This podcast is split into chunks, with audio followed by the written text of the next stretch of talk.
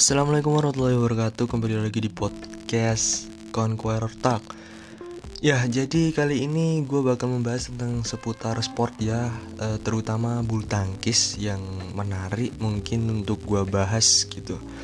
Ya jadi dengan bangga kita sebagai bangsa Indonesia Ada tujuh perwakilan yang lolos ke Olimpiade di Tokyo ya ada salah satunya ada Anthony Sinisuka Ginting, ada Jojo, lalu ada Gregoria Mariska Tunjung sebagai tunggal putri, lalu ada Kevin Sanjaya dan Markus yang kita kenal sebagai The Minions, lalu ada Hendra dan Ahsan sebagai The Daddies ya, lalu ada Gracia dan Apriani dan ada Pravin dan Melati sebagai ganda campuran dan ganda putri.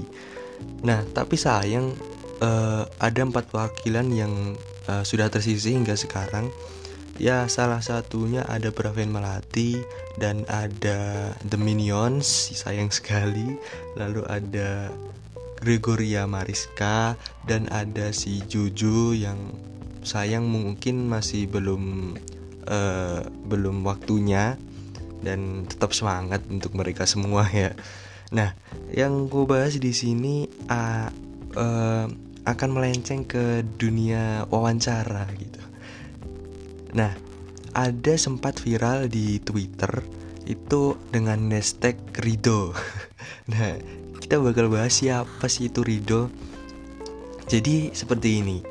Uh, suatu hari ya ada suatu postingan yang uh, apa ya yang aneh gitu yang mungkin menarik perhatian netizen gitu. Yaitu ketika kekalahan dari Praven dan Melati.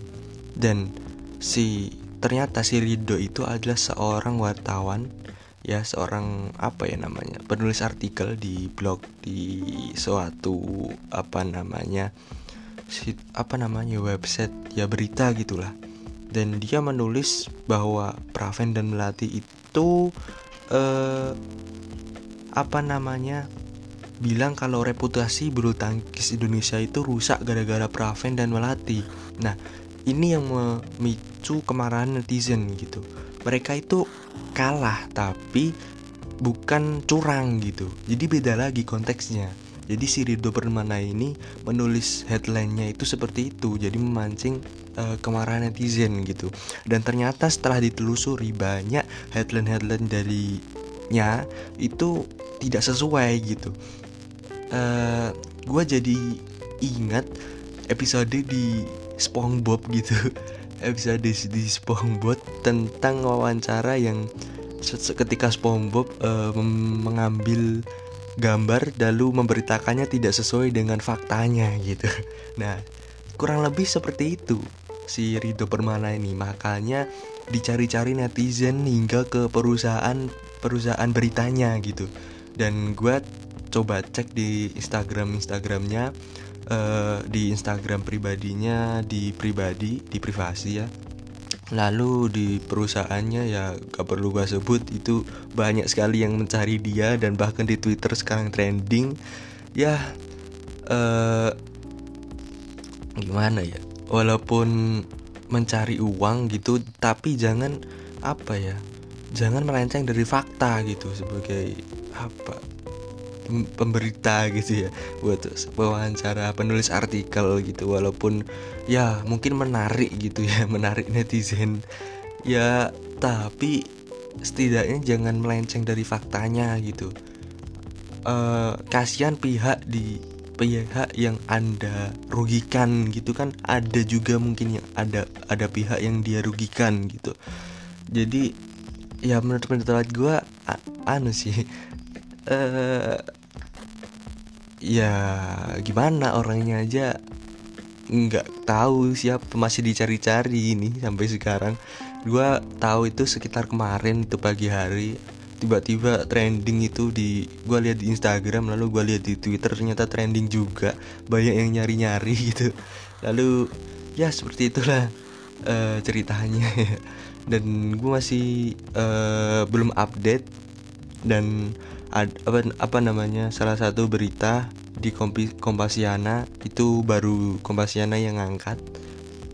Yang yang lainnya gue nggak nemuin jadi gue nggak tahu update terbarunya apakah dia mengaku atau tidak ya nggak tahu lah gue mau uh, beritain cuma share ini doang agar mungkin kalian yang pengen tahu siapa si Rido itu gue ceritain. Ya gue nggak mau uh, apa namanya memojokkan si Rido ya. Gue cuma apa namanya memberitakan hal faktanya gitu kan. Fakta lo ya fakta. Tapi ya nggak tahu sih mungkin ada latar belakang yang membuatnya seperti itu seperti SpongeBob yang disuruh tuan crab gitu. Ya nggak tahu. Dan gue gue uh, gue bingungnya kenapa berita itu diterima di perusahaannya? Itu juga membingungkan loh ya. Uh, apalagi perusahaannya kan menerbitkan itu berita itu. Gue juga kan ya bingung apakah ada sesuatu gitu kan nggak tahu lah ya. Ya semoga negara kita baik lekas membaik ya tidak ada kejadian seperti ini lagi ya buat pelajaran untuk orang-orang lain gitu. Semoga tidak ada lagi seperti ini. Dan seperti biasa di akhir video eh video di akhir podcast gue bilang uh, tetap jaga kesehatan ya. Di masa pandemi ini masih belum berakhir kan ya. Tetap jaga kesehatan kalau lihat lihat sekitar juga uh, jika ada yang bisa dibantu dibantu. Kalau nggak bisa ya taati peraturan gitu. Ya mungkin itu aja yang dapat dua sampaikan di uh, episode kali ini. Jadi see you next time. Wassalamualaikum warahmatullahi wabarakatuh